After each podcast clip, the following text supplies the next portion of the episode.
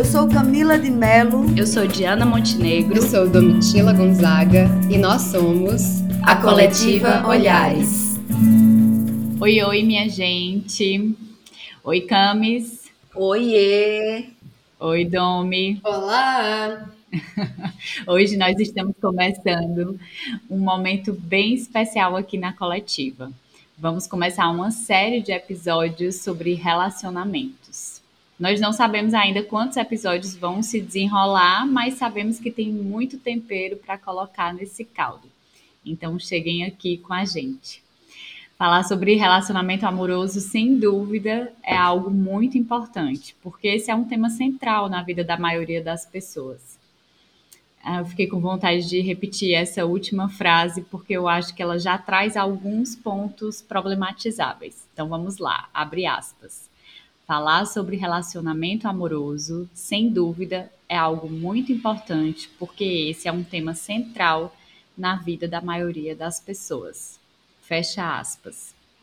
O primeiro ponto problematizável é o termo relacionamento amoroso. Afinal, o que é um relacionamento amoroso? é aquele que nós temos com parceiros sexuais, é, mas as nossas outras relações elas não são amorosas. Esse é um termo usado para relações fixas ou também serve para relações casuais? Afinal, existe um nome que contemple esse tipo de relacionamento? Bom, um outro ponto problematizável é essa lógica dessas relações serem centrais na vida da maioria das pessoas. Por que que isso acontece? Por que esses relacionamentos amorosos, entre aspas, ganham tanta importância? Como eu já disse antes, tem muita coisa para a gente falar sobre tudo isso. Mas hoje eu queria convidar vocês para a gente começar pensando na centralidade dessas relações na vida das mulheres, através de uma expressão bastante usual, o tal do dedo podre. Segue o fio aqui comigo. Muitas mulheres, especialmente mulheres cis e heterossexuais, mas não só, trazem essa narrativa sobre ter o dedo podre para a escolha dos parceiros. Ou seja, consideram que as relações ruins que têm ou que tiveram são de responsabilidade suas, das suas más escolhas, inclusive corporificando esses fracassos. Eu tenho um dedo podre para relacionamentos amorosos. Camis e Domi, eu queria que a gente pensasse aqui nessas duas partes de um problema. Essa corporificação das experiências ruins, o tal do dedo podre, e a lógica de busca constante para relacionamentos, como quem corre atrás do pote de ouro no final do arco-íris, sabe? Ou seja, o relacionamento amoroso com a promessa da felicidade. Queria trazer vocês para a gente aprofundar um pouco esse ponto de vista, ou para a gente lançar outros olhares para essa questão. Me contem, o que é que vocês pensam sobre tudo isso? É, poxa vida, que, que tema, né? Eu acho que quando a Diana já começa trazendo esse tanto de pergunta lá em cima, né? Lá no comecinho da conversa, quando ela vai fazendo aquele tanto de pergunta de o que, que é uma relação amorosa, o que, que não é, é se relação amorosa serve para ou relação sexual serve para relações casuais ou não. Eu acho que a gente vai entrando num tema que é super é, importante da gente fazer, porque ele é um tema que acontece muito, pelo menos nas minhas conversas na clínica, né? Então, as pessoas que eu atendo vêm com é, frequência com esse tema. Isso vai contando também, né, de quem, quem chega na clínica, muitas vezes, mulheres é, numa faixa etária específica, entre né, 30 e 40 e poucos anos, é, a maior parte mulher, né, e a maior parte dessas mulheres muito interessadas mesmo nesse assunto sobre as relações ditas amorosas. E não é, assim, é, não é raro, né, com uma grande frequência que vem essa história do da culpabilização dessas mulheres, né? Então a culpa tá em mim. Eu sou um fracasso, eu dei errado, eu não funciono, deve ter algo em mim, né? deve ter algo em mim que não faz com que essas relações perdurem, funcionem, ou deve ter algo em mim que atrai esses homens ruins, né? Esses, esse, isso que o meu dedo podre aponta, né? Isso que meu dedo podre me leva a buscar. E eu fico pensando muito sobre que em torno a esse, né? Que pessoas são essas que essas mulheres estão escolhendo, é, que pessoas são essas disponíveis para essas relações, para esses relacionamentos. Mas eu acho que esse assunto sobre o pote de ouro no fim do arco-íris é um assunto muito importante para a gente cuidar, porque ele vai dando essa dimensão, né, de que se não for com alguém, a vida não tem graça, né? É impossível ser feliz sozinha, né? Não tem existe, não existe essa possibilidade de uma pessoa viver. E esse nessa frase, né, dessa música também de Vinícius de Moraes, a gente não tá falando de um sozinho sem pessoas de uma maneira geral, né, sem essas outras esses outros amores, mas a gente está falando sobre essa relação afetivo sexual, essa relação amorosa que é aí que a gente está problematizando, mas que é tão central para entender que isso é sinônimo de felicidade. E, e é como é cruel essa busca, né? Essa busca de ter alguém para só assim encontrar felicidade ou uma sensação de preenchimento na vida e tal. E é curioso que eu estava nesse final de semana, eu tava em São Carlos, onde a minha família mora, né? Meu pai e minha mãe meu irmão mais novo, e eu tava conversando com a minha mãe sobre isso, sobre relacionamento, sobre como é essa história, né, de envelhecer e ter alguém e estar com alguém. E ela falou sobre isso, né? Ela falou: "Nossa, e como é, esse conselho é horroroso, né? De você precisa ter alguém, senão você vai ficar sozinha. E como a gente vai sendo permeada por esse medo da solidão, como se a solidão ela tivesse relacionada a um, uma parceria afetivo-sexual. Né? E eu acho que a gente está num movimento tão importante para cuidar disso, assim, a nossa geração dessas mulheres que ao mesmo tempo vão buscando essa pessoa para encontrar a felicidade, também são mulheres que estão construindo essa narrativa da possibilidade de encontrar felicidade em outras relações, né? Eu acho que não é algo que está super compartilhado, popularizado ou com uma narrativa muito disponível para a gente agarrar e pegar e, e ficar com ela, mas ela é uma narrativa cada vez mais possível. Então, como o estar com outras pessoas que não são esses relacionamentos afetivos sexuais vão trazendo, e aí sim, né, uma sensação de completude, de, de preenchimento, né? Não dessa completude de fechar, né, da, da parte que falta, mas dessa, desse estar com pessoas na vida, dessas construções de vínculos possíveis e prazerosos e divertidos. E como é importante a gente se ligar a esses outros amores que não os afetivos sexuais.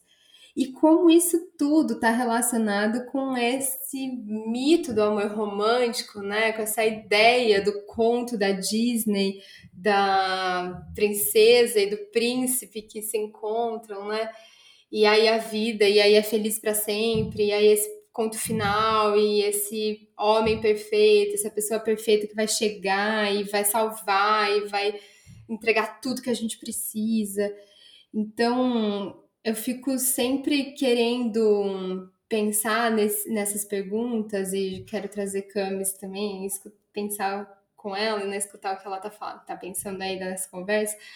Mas de como que a gente tira dessa, dessa impressão de nós, né? É o que está impresso na gente mesmo, na nossa carne, dessa ideia de que a felicidade ela tá necessariamente ligada a uma parceria afetivo sexual, né? Que não é, não são as outras parcerias, não são os outros vínculos.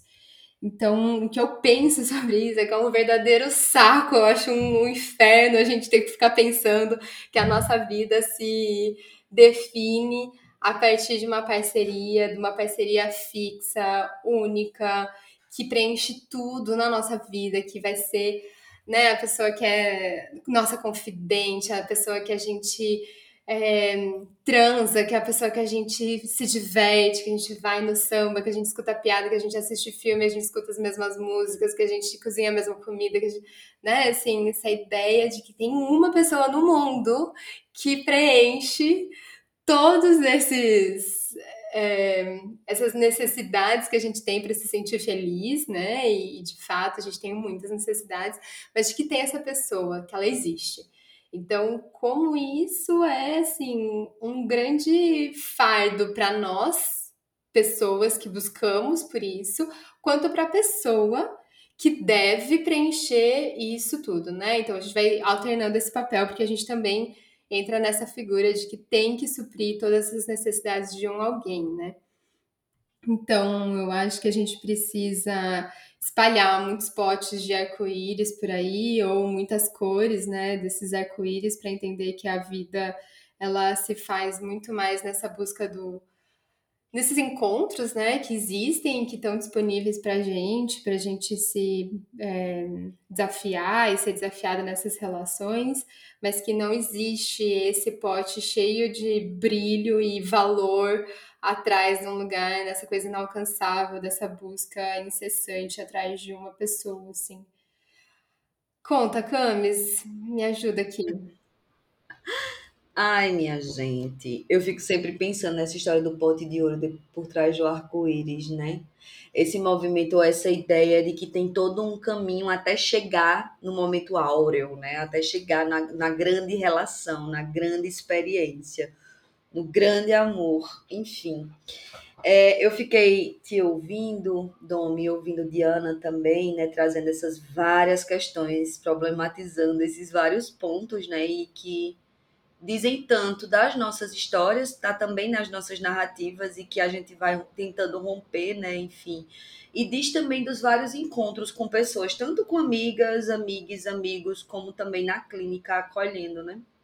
E aí eu fico pensando nessa corporificação do dedo podre e como, né, vai sendo centralizado de fato nessa mulher heterossexual enfim, mas não só, como Diana bem coloca, né? E aí eu fico pensando e lembrando, me conectando com algumas pessoas que eu já acolhi na clínica, e em outros contextos também de acolhimento, é, sobre quando a gente fala assim, o meu dedo é podre, a gente desresponsabiliza quem está ali do outro lado se eu troco, trago para mim uma ideia de que não, o meu problema é que eu tenho o dedo podre, a gente esquece que existe uma outra pessoa adulta ali do outro lado se relacionando com a gente. E uma das coisas que eu converso muito, principalmente com as mulheres que eu acolho e tensiono junto com elas, ei, vamos lembrar que existe uma pessoa adulta que precisa assumir responsabilidades numa troca, que precisa assumir né, o lugar de um cuidado, um lugar que precisa ser potencializado por uma outra via. Será que não é muito pesada também a carga de você assumir uma responsabilidade de um meu dedo que é podre e não essa outra pessoa com a qual me relaciono, essa outra ou essas outras pessoas com as quais eu me relaciono também vão dançando a dança da relação de um modo que não é nem um pouco cuidadoso, que não respeita o meu ritmo, que não respeita o meu passo, que não respeita o meu modo de estar. É, eu fico pensando muito também no contexto de acolhimento, por exemplo, de mulheres negras, quando eu já ouvi né, várias vezes também essa fala do meu dedo podre. E falar de dedo podre ou de uma desresponsabilização de outra pessoa dentro de uma relação e de outras pessoas, eu vou estar sempre falando no plural, transitando entre esse plural e esse singular, é, é, que a gente esquece que também dentro de um processo de relacionamento existem né, marcadores de raça, existem marcadores de classe, existem marcadores de gênero. O que significa uma mulher negra dizer que tem o dedo podre? Na sociedade racista que a gente vive. Numa sociedade que nega o afeto para pessoas negras. O que significa uma mulher trans dizer que o dedo dela é podre? Quem é que está ali do outro lado? Quem são as pessoas que estão ali do outro lado? Né? Então, assim, eu fico muito, assim, quando, quando Diana provoca a gente, eu fico além de pensar, nossa, é muito duro que uma pessoa, ela seja responsabilizada por uma ideia de que não, não fluiu, não aconteceu a relação. Aí o meu dedo que é podre, aí eu desresponsabilizo as pessoas que estão ali do outro lado e com as quais eu me relaciono, isso foi um ponto que me pegou e eu fiquei, eita, a gente talvez precise olhar criticamente para as nossas relações, para inclusive a gente entender até que ponto eu quero estar em relação, até que ponto essa relação está sendo bacana para mim ou não. Em que momento eu consigo me destituir, eu sair desse, desse cargo de dedo podre para conseguir olhar criticamente para as relações que eu vivo, para os movimentos das pessoas com as quais eu estou trocando. Né? Eu fico muito muito tocada e com desejo muito de provocação, sabe? Assim, da gente pensando. Eu já falei que tinha dedo podre. Eu já fui essa pessoa, né? Principalmente numa época que eu tinha relação, vivia um instante de relações heterossexuais ou entendida enquanto tal. Eu já falei isso de mim. Hoje eu olho, epa, quantos abusos eu vivi, e tava dizendo que o problema era meu dedo que era podre, né? Então, assim, como assim?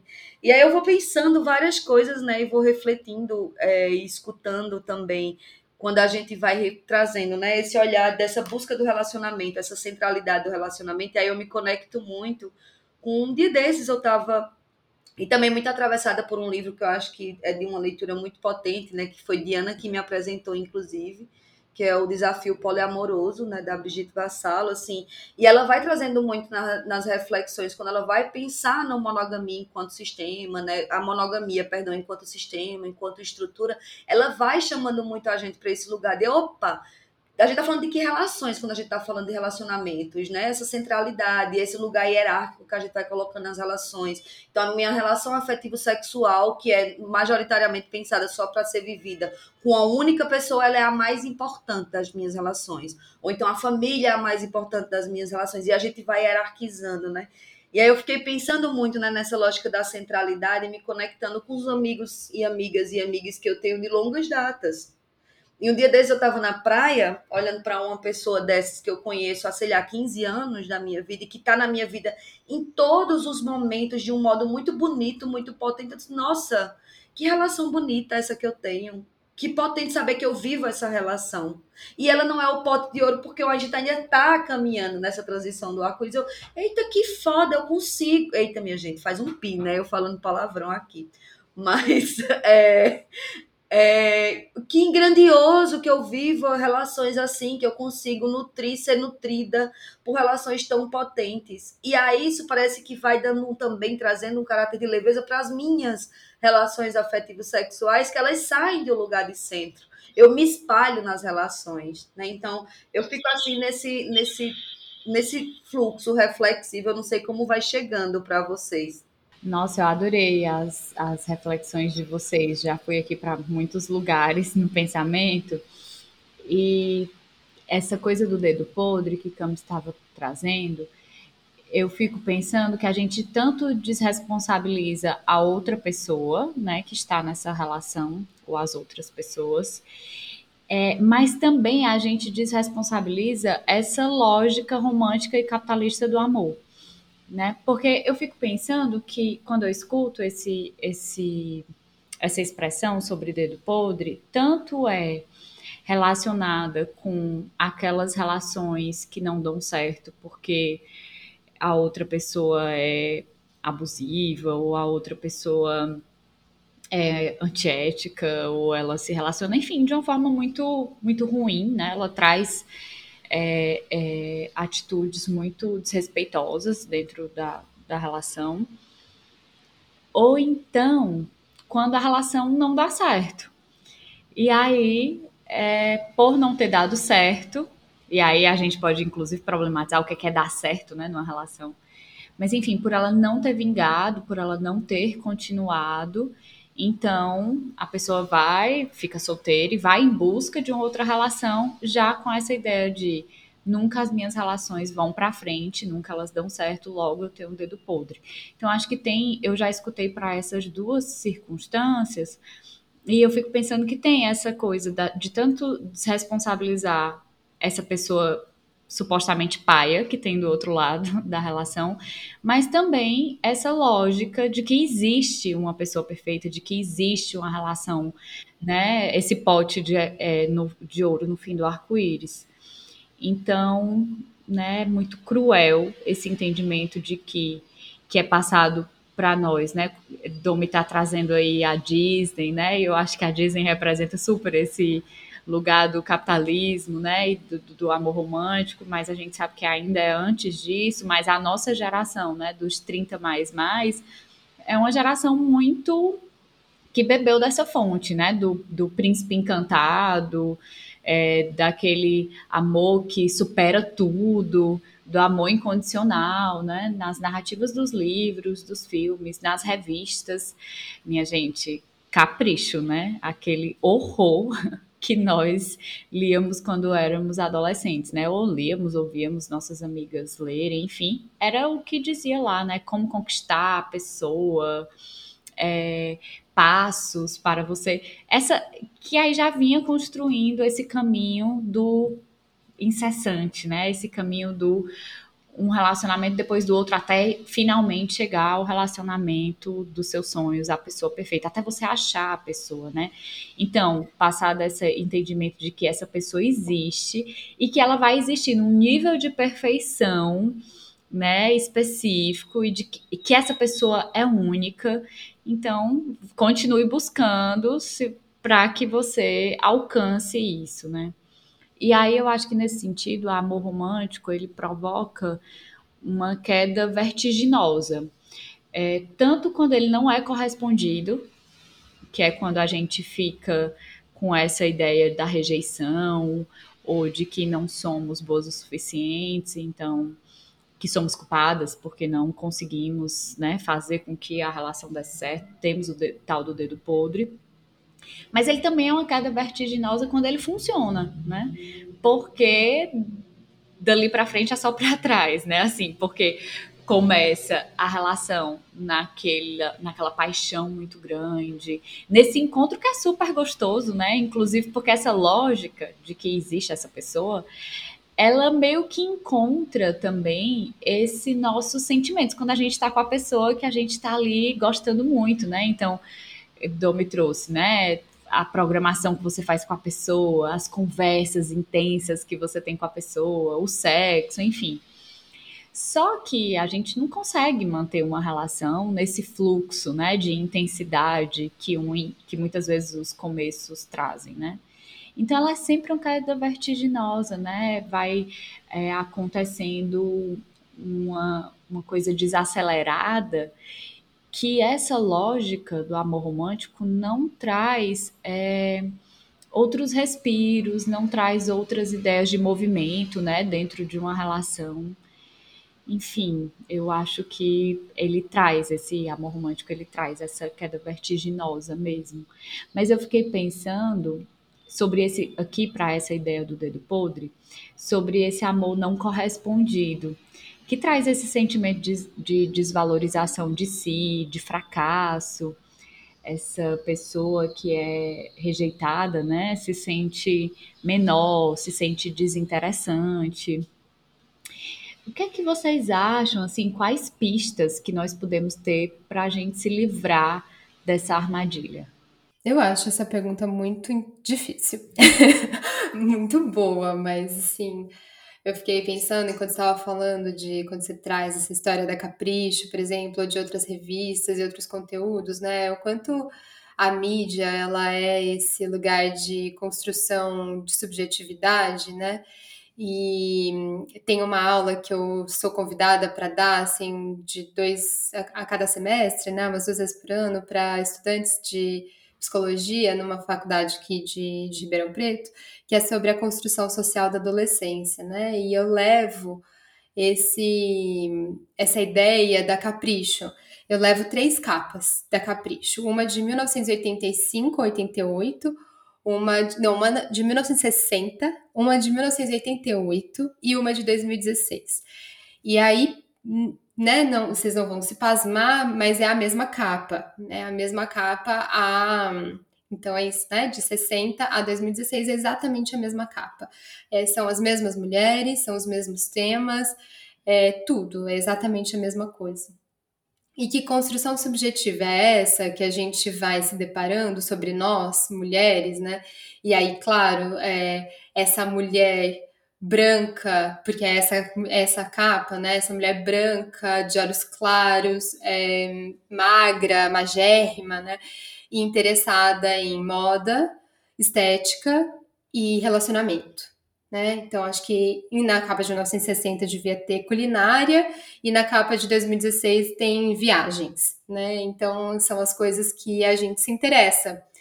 E, e eu problematizo isso muito com essas pessoas quando eu vou levar, quando eu dou essa aula, que é como isso vai é, contornando o que é, quais são os temas pelos quais a gente deve se interessar, né? Com quais os temas que a gente precisa se debruçar nessa construção da subjetividade.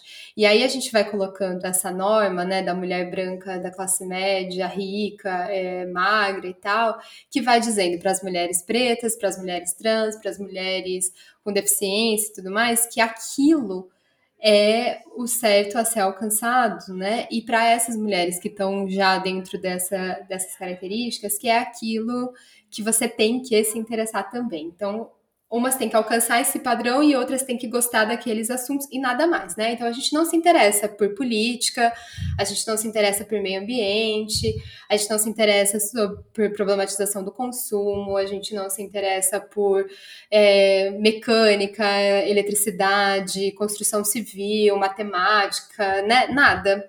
A gente se interessa por relacionamento para conquistar o gato, para ter ele para sempre, para né, arrebatar uma paixão, para qual signo combina com o seu, a gente se interessa por isso, né?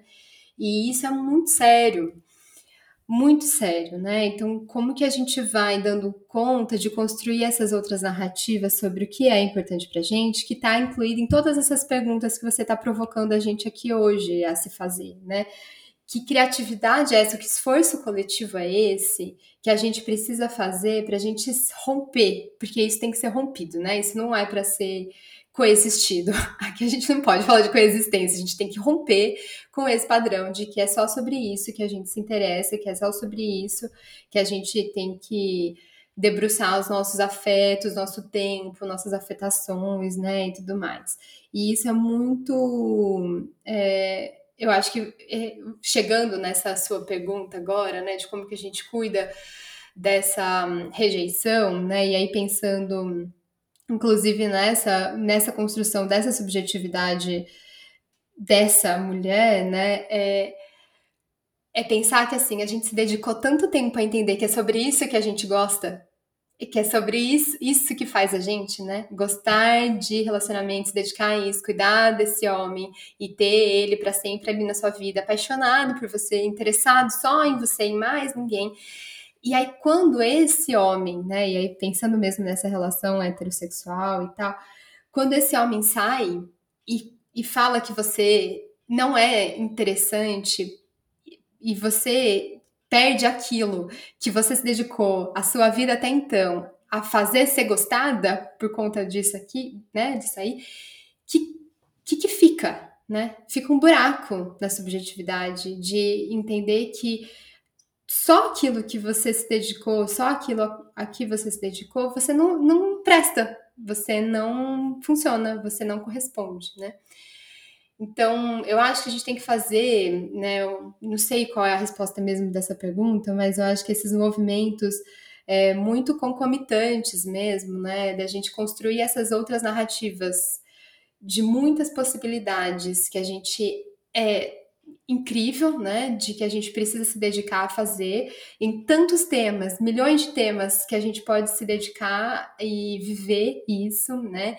E eu acho que não se dedicar exclusivamente a alguma coisa, seja essa coisa o que for, né? Porque a gente pode muito bem substituir é, um amor romântico aí por uma pessoa e tal, pelo trabalho, né? Ou acho que especialmente pelo trabalho, pensando numa sociedade capitalista, a gente vai substituindo mesmo essas relações por um, um, um amor apaixonante, arrebatador ao trabalho, e isso também é uma questão que deve ser problematizada, né? Mas a gente pensar que a gente tem construções de muitas coisas, né? A multiplicidade de possibilidades e a criatividade que a gente precisa viver como coletivo mesmo, como coletiva, de entender que a nossa vida é feita de muitas coisas e muitas pessoas. Então, quando algo não sai, né? é frustrante, sai da expectativa e tal, a gente, claro, sofre, porque é um sofrimento, uma perda, um sofrimento, um, um rompimento, né? Uma finalização, envolve sim o sofrimento, mas isso tem que passar, porque outras coisas a gente vive, a gente vive outras coisas na vida, a gente é outras coisas, e isso tem que passar né? Porque é, é, isso. Então, quanto mais a gente vive essas outras coisas, essas outras versões, esses outros interesses, essas outras relações, mais chance a gente tem desse rombo, disso não ser um rombo, né? Disso não ser arrebatador nesse sentido, né? Da rejeição, de não ser nada, de não ser importante, de não ser ninguém. E eu acho que individualmente a gente tem que fazer esse esforço mesmo, né? De não se dedicar a, uma relação afetiva sexual nessa centralidade, esse amor romântico, né? Essa, é, é, essa relação amorosa, desocupar esse lugar de centralidade é, que é ocupado com tanta facilidade, né? Que é ocupado sem pensar, sem questionamento, sem problematização, sem tensionamento. Essas pessoas vão entrando na vida, nessas relações vão entrando na vida como se fossem a coisa mais importante da vida e essas palavras vão sendo usadas, né? Pessoas se chamam de vida. Uma pessoa chama a outra de vida. Assim, gente, não, parem. Simplesmente, né? Vida é muito mais do que uma pessoa, seja essa pessoa quem for, seu filho, sua filha, assim, não importa, né? Não é. A gente precisa parar de, de colocar essa coisa do amor incondicional nesse nessa centralidade mesmo, porque se essa pessoa sai da sua vida ela pode sair a qualquer momento por qualquer razão, a sua vida acaba, porque a sua vida era ela, né? Então isso é muito sério, muito simbólico. A gente precisa cuidar desses movimentos, de encontrando essas né, possibilidades não só narrativas, mas performáticas, de ação, de tomada de decisão, de encontrar mil coisas possíveis da nossa vida, né? Então, fico pensando por aí.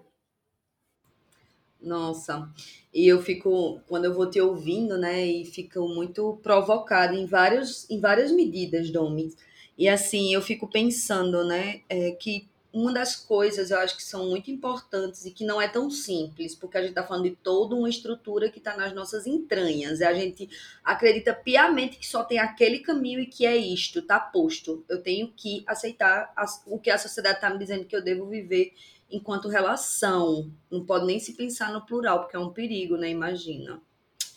É, e aí eu fico pensando, né, quando Diana traz, né, desse amor não correspondido e de como ele vai gerando, né, um senso é, de rejeição e de inferioridade, eu fiquei viajando muito na palavra corresponder correspondência, aquilo que não corresponde, ou seja, a correspond, o corresponder é uma ideia de que é respondido de ambos os lados, né? É dentro da mesma lógica de uma cogestão de uma relação, a corresponsabilização. Então, ser correspondido, eu respondo a algo e a outra pessoa não responde junto com, né? E aí eu fico pensando em várias questões, inclusive, por exemplo, do quão na nossa sociedade, uma sociedade patriarcal capitalista que se baseia muito numa, loja, numa lógica de que para que a gente mantenha a propriedade privada, para que a gente mantenha um fluxo do capitalismo tal qual ele é, a gente precisa manter uma família dentro de todos os padrões esperados.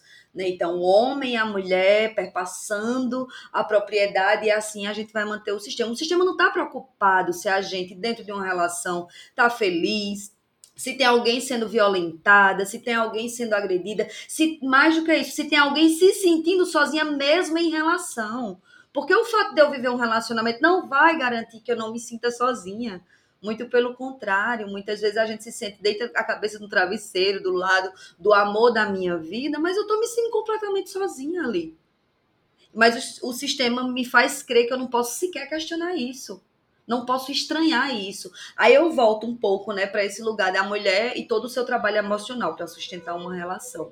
E aí quando não é correspondido, ou seja, quando a outra pessoa, sempre no singular, né, porque também existe isso, a gente não pode pensar em relações, a gente tem que pensar no singular, que é o que a gente está discutindo hoje muito, né? É, se não corresponde, gera-se exatamente essa ideia de que a, a questão, mais uma vez, volta para mim. Eu que sou a rejeitada, eu que sou inferior, a pessoa não respondeu. Só que aí, agora voltando para os outros, o que olhares a gente pode lançar, eu fico muito. É isso, sempre muito atravessada, né? Pela provocação do amor enquanto ação, o amor enquanto prática de resistência, né? E aí eu fico, que questionamentos eu faço? Eu consigo fazer emergir quando eu penso nas minhas relações quando eu penso nesse amor romântico que me ensinaram que eu devo desejar e lutar a todo custo. Então, quando a gente pensa ser correspondido, aí eu fico, tá, e que resposta eu espero daquela pessoa, daquelas pessoas? Correspondido, o que é inegociável numa relação para mim? Que aquela pessoa sim tem que responder e tem que assumir também junto comigo uma responsabilidade na relação.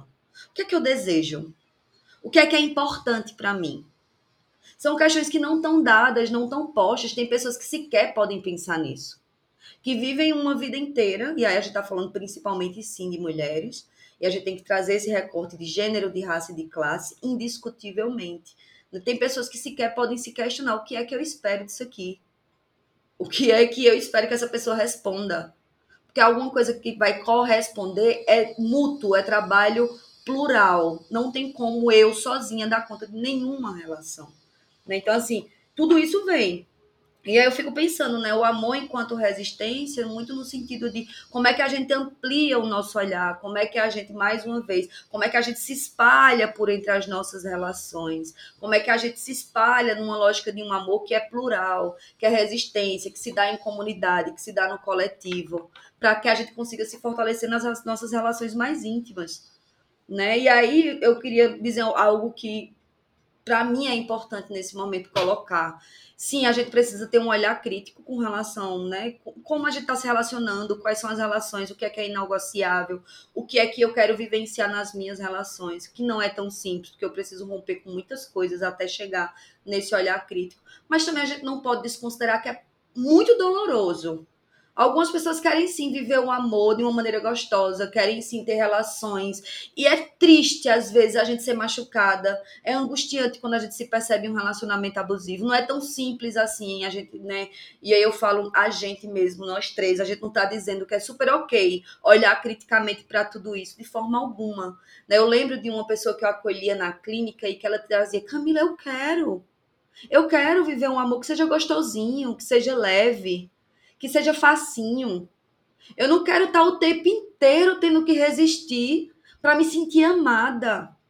E aí, como é que a gente vai fazendo, né? Uma dança com, com esse olhar crítico com relação ao amor, mas também acolhendo as dores que emergem quando a gente está num processo crítico das nossas relações. Porque sim, é angustiante a gente se dar conta de que, poxa, essa relação que eu vivi a vida toda eu achei que era muito massa para mim, muito potente, me violentou e eu estava chamando de amor que era violência. Então, não é sem dor que a gente passa por um olhar crítico de tudo isso. E eu acho importante, né? Eu gosto muito de quando eu estou dialogando com as pessoas na clínica, é, eu gosto muito da gente pensar, ó, oh, tu tá no processo e dói. O processo crítico dói. Arde, machuca, a gente começa, eita, como é que eu vou manejar essas relações agora que eu tenho esse olhar crítico para tudo isso? Né? Então, acho importante também a gente se acolher nesse processo crítico que para mim é um movimento potente para eu viver relações que para mim façam sentido, que sejam bacanas, que, que abra espaço para o que para mim é inegociável. Eu não quero assumir o trabalho emocional sozinha. Eu não preciso assumir esse trabalho emocional sozinha. Eu acho que tem que ser compartilhado para que aí sim seja correspondido. Para a gente não cair mais uma vez no lugar do dedo podre, né? Aí a problem, o problema está em mim. Opa, liga o alerta. Se a gente traz o problema para a gente, a gente precisa ligar ali um alerta, né? E aí, só mais uma coisa que eu quero comentar. Já falei horrores e quero muito ouvir o que a Diana tem a dizer, né? Também. Eu vou voltar essa pergunta para ela, sim, né? Que outros olhares, né? Mas Tem só uma coisa que eu fico sempre lembrando quando eu penso em relações, e aí eu vou pensar em relação monogâmica, casamento, principalmente, né? Dentro de uma heteronormatividade, eu já vou antecipar a referência, né? A indicação, uma das. É, que é o filme Romance, um filme nacional, está disponível no YouTube, está disponível né, de maneira muito tranquila, que a gente consiga encontrar e que tem um momento do filme Romance, né? Que tá lá uma cena da Letícia Sabatella com Wagner Moura, e aí é, ele fala para ela: o casamento é o túmulo do amor. E aquela frase, por muito tempo na minha adolescência, porque é isso, além de tudo, na adolescência eu era amiga, estava contando para as meninas nos bastidores, meu povo, eu era amiga que escrevia cartas para os namorados das outras amigas, porque eu era a gorda, negra e engraçada. Não tinha espaço para o amor. Não tinha espaço para relação. Então, cabia a mim. Eu tinha uma amiga loira, né, dentro de todos os padrões, a gente era muito amiga, enfim e que ela tinha um namoro, um relacionamento, e que eu escrevi as cartas ali para o namorado dela. Eu até brinco dizendo, não sei por quem ele era, no final das contas, apaixonado. Se pela ideia da relação ou pelo conteúdo, né? Enfim, questões. Mas brincadeiras à parte, isso é uma questão que eu falo brincando hoje, depois de ter sentido muitas dores, de ter percebido o que significava ser a mulher que escrevia as cartas, porque não podia viver a relação, né, com com os rapazes da minha época, com os colírios capricho da minha época, né? É, e aí eu lembro que essa, essa frase, o casamento é o túmulo do amor, chegou para mim muito, com muito sentido, naquele momento, como quem diz assim, tá, eu vou me blindar, eu não quero relação. Já que a sociedade diz que eu não posso ter relação, porque eu não caibo dentro dos moldes esperados para uma relação com os meninos naquele momento, então o casamento é o túmulo do amor chegou para mim como um remediador daquilo que para mim era impossível de ser alcançado. E aí depois de muito tempo refletindo e tensionando e entendendo, né, voltando várias vezes para essa frase para o filme, hoje eu consigo compreender, né, de uma outra maneira, quando diz o casamento é o túmulo do amor, porque a gente vive uma sociedade que tem uma ideia de que depois de que casou, é até que a morte nos separe, e quantas mortes cabe dentro de uma relação. Né? E aí eu ficava pensando, nossa, quer dizer então que eu me caso com uma pessoa e isso é o fim de tudo que a gente pode viver, quer dizer que a nossa relação não pode se transformar em tantas outras coisas? Será que a gente não pode se reinventar no decorrer de uma relação? Então eu me caso e eu me engesso? Eu me caso e eu me cristalizo? Bom, questões. Não tô, não tô dizendo que respeito as pessoas que são casadas, né? Venho de uma família, inclusive, de um avô e uma avó com quase 70 anos de casamento, um pai e uma mãe com 35 anos de casamento. Não é sobre o sacramento, que eu já conversei, inclusive, minha mãe, né, católica, e essa pessoa que traz sempre esses tensionamentos. Não é sobre isso que eu tô falando. Eu tô falando da impossibilidade da gente se reinventar nas nossas relações. E o quão muitas vezes a gente acaba caindo num lugar extremamente perigoso diante disso, né? Enfim, não sei se viajei demais, minha gente, mas era um pouco disso. Ah, eu adorei. Eu acho que esse é um tema que traz todas essas necessidades de viagens mesmo, né? Da gente arejar as nossas ideias, da gente se questionar, da gente suspender um pouco as verdades absolutas que a gente tem sobre isso. É, eu acho essa tua história, é, Camis, das cartas escritas, né, do lugar que você estava, né, do, aliás, dos lugares que estavam ali postos nessa história, eu acho uma história muito forte, muito que dá para a gente pensar muitas coisas, né, a partir dela. É, quando você trouxe esse filme, o romance, eu não lembro, não lembrava dessa dessa frase que é dita que o casamento é o, é, o casamento é o túmulo do amor vou rever para poder escutar essa parte, porque tocou em uma experiência pessoal minha, que eu vivi uma relação e que isso eu entendi, cheguei nesse entendimento de que a pessoa com quem eu estava é, tinha essa essa forma de pensar a relação, de que o casamento era o início do fim. Eu trouxe isso, inclusive, é, para elaborar o término, assim, porque é, parecia que dali para frente, depois de decidir estar juntos daquela forma, né, não podia nada mais mudar. Tinha que ser daquele jeito, naquele formato, não podiam ter outros, outras negociações, outros desejos, outras formas de estar, né? O que poderia acontecer dali era o fim, o resultado que podia ter dali já estava no máximo, já estava no auge, o que poderia ter vindo ali é, era o fim.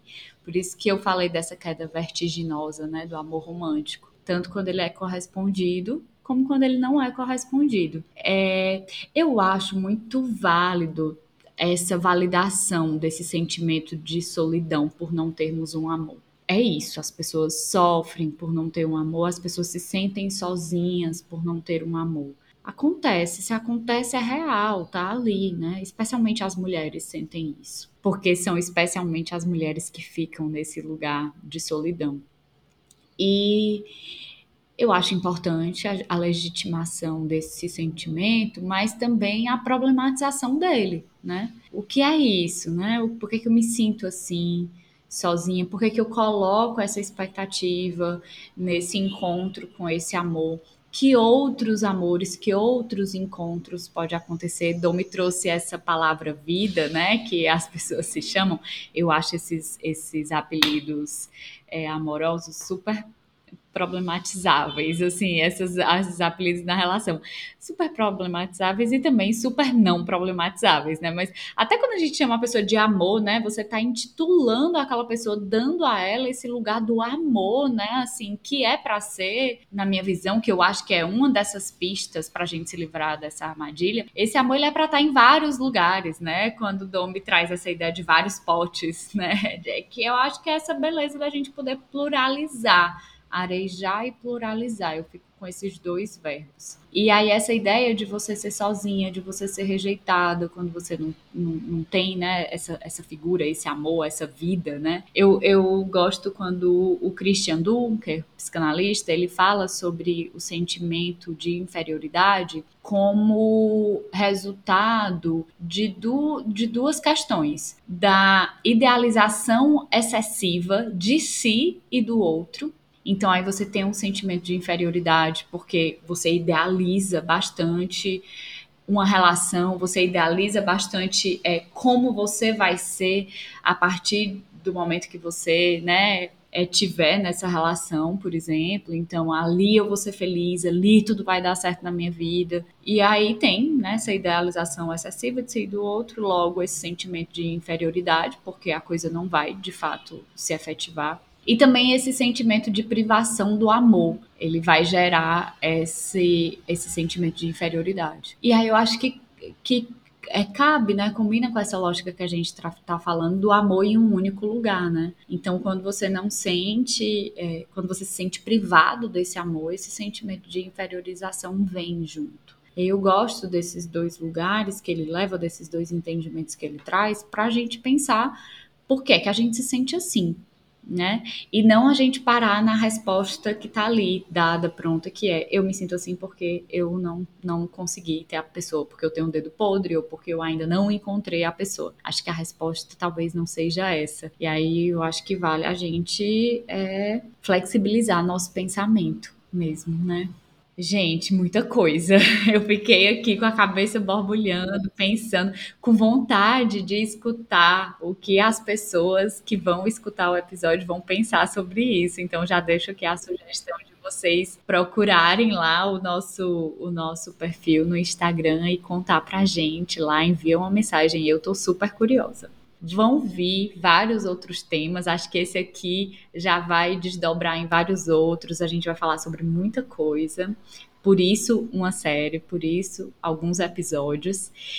E queria, inclusive, que as pessoas que estão escutando nos ajudassem né, a, a criar aí essa, essas nossas temáticas reflexivas para os próximos episódios.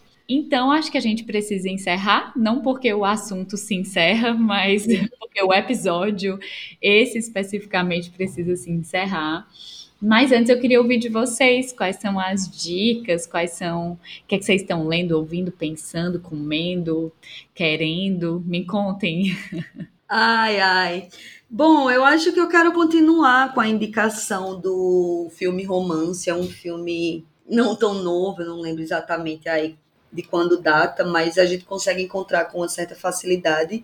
Acho que no próprio YouTube o filme completo. E aí eu gosto porque ele acaba se tornando mais acessível, né? E aí eu trago essa indicação do filme Romance. Eu quero reforçar, né, a Jenny Nunes, psicóloga, é, enquanto uma referência que eu acho que tem debatido, tensionado e a enfim, tem feito aberturas extremamente importantes para as nossas reflexões em torno das nossas relações, da monocultura das relações, né? E aí eu acabo também desejando indicá-la. Eu acho que ela está nas entrelinhas e nas linhas de muito do que a gente discutiu hoje, né?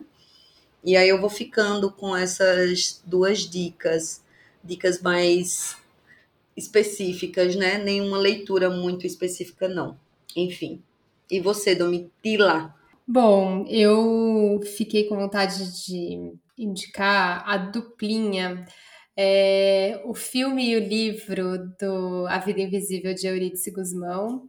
Eu acho que são boas, bons materiais, são duas narrativas próximas, né? Mas o filme é um roteiro adaptado do livro, é, que tenciona bastante esse lugar da mulher, da solidão, da violência, da, do desejo, da vontade de viver coisas para além dos relacionamentos e como isso também é castrado, né? Isso é interrompido, impossibilitado em termos sociais. São ótimas, assim, são materiais muito interessantes, né? Então, acho que é isso. Maravilha, como sempre, vocês arrasando aí nas dicas. Eu quero indicar um livro que eu acho que foi uma das coisas mais lindas que eu li assim nos últimos tempos. Se chama A Palavra que Resta. É um livro do Estênio Gardel. Estênio Gardel é natural aqui de Limoeiro do Norte. E ele é, esse livro, eu acho que ele fala um pouco sobre isso que a gente está tratando aqui hoje, sobre essa dor de não poder viver um amor, essa ideia do amor. Stênio é, faz isso no, traz isso no livro dele, é, contando a história é, de um homem que se apaixona por um outro homem e fala dele já no momento da velhice, ele refletindo sobre tudo isso que não foi vivido. Mas aí ele vai trazendo também o arejar dessa dor, né? E aí ele traz a amizade como uma reflexão e uma vivência bem bem bonita. É lindo, o livro assim, uma escrita belíssima, uma história muito sensível e vale a pena. É um livro que foi publicado pela Companhia das Letras. É isto. Vamos lá então? Bora. Vamos para os próximos episódios. Animada, quero. Nossa, se essa conversa foi assim, eu já tô assim prevendo o que vai ser das próximas. Estou animadíssima. Ah, eu confesso que eu amei, sabe? É, é isso, né? Como Diana bem disse, viu, meu povo? A gente não sabe exatamente em quantos é. vão se para quantos serão os episódios da série, né? Mas vai me dando um quentinho no coração saber que, ai, tudo bem, eu não vou precisar parar de falar sobre isso agora. Então, vamos continuar. Vamos, tá tudo bem a gente encerrar por hoje. Muito bem. Um beijo, meninas. Beijo. Tchau, tchau. Beijo.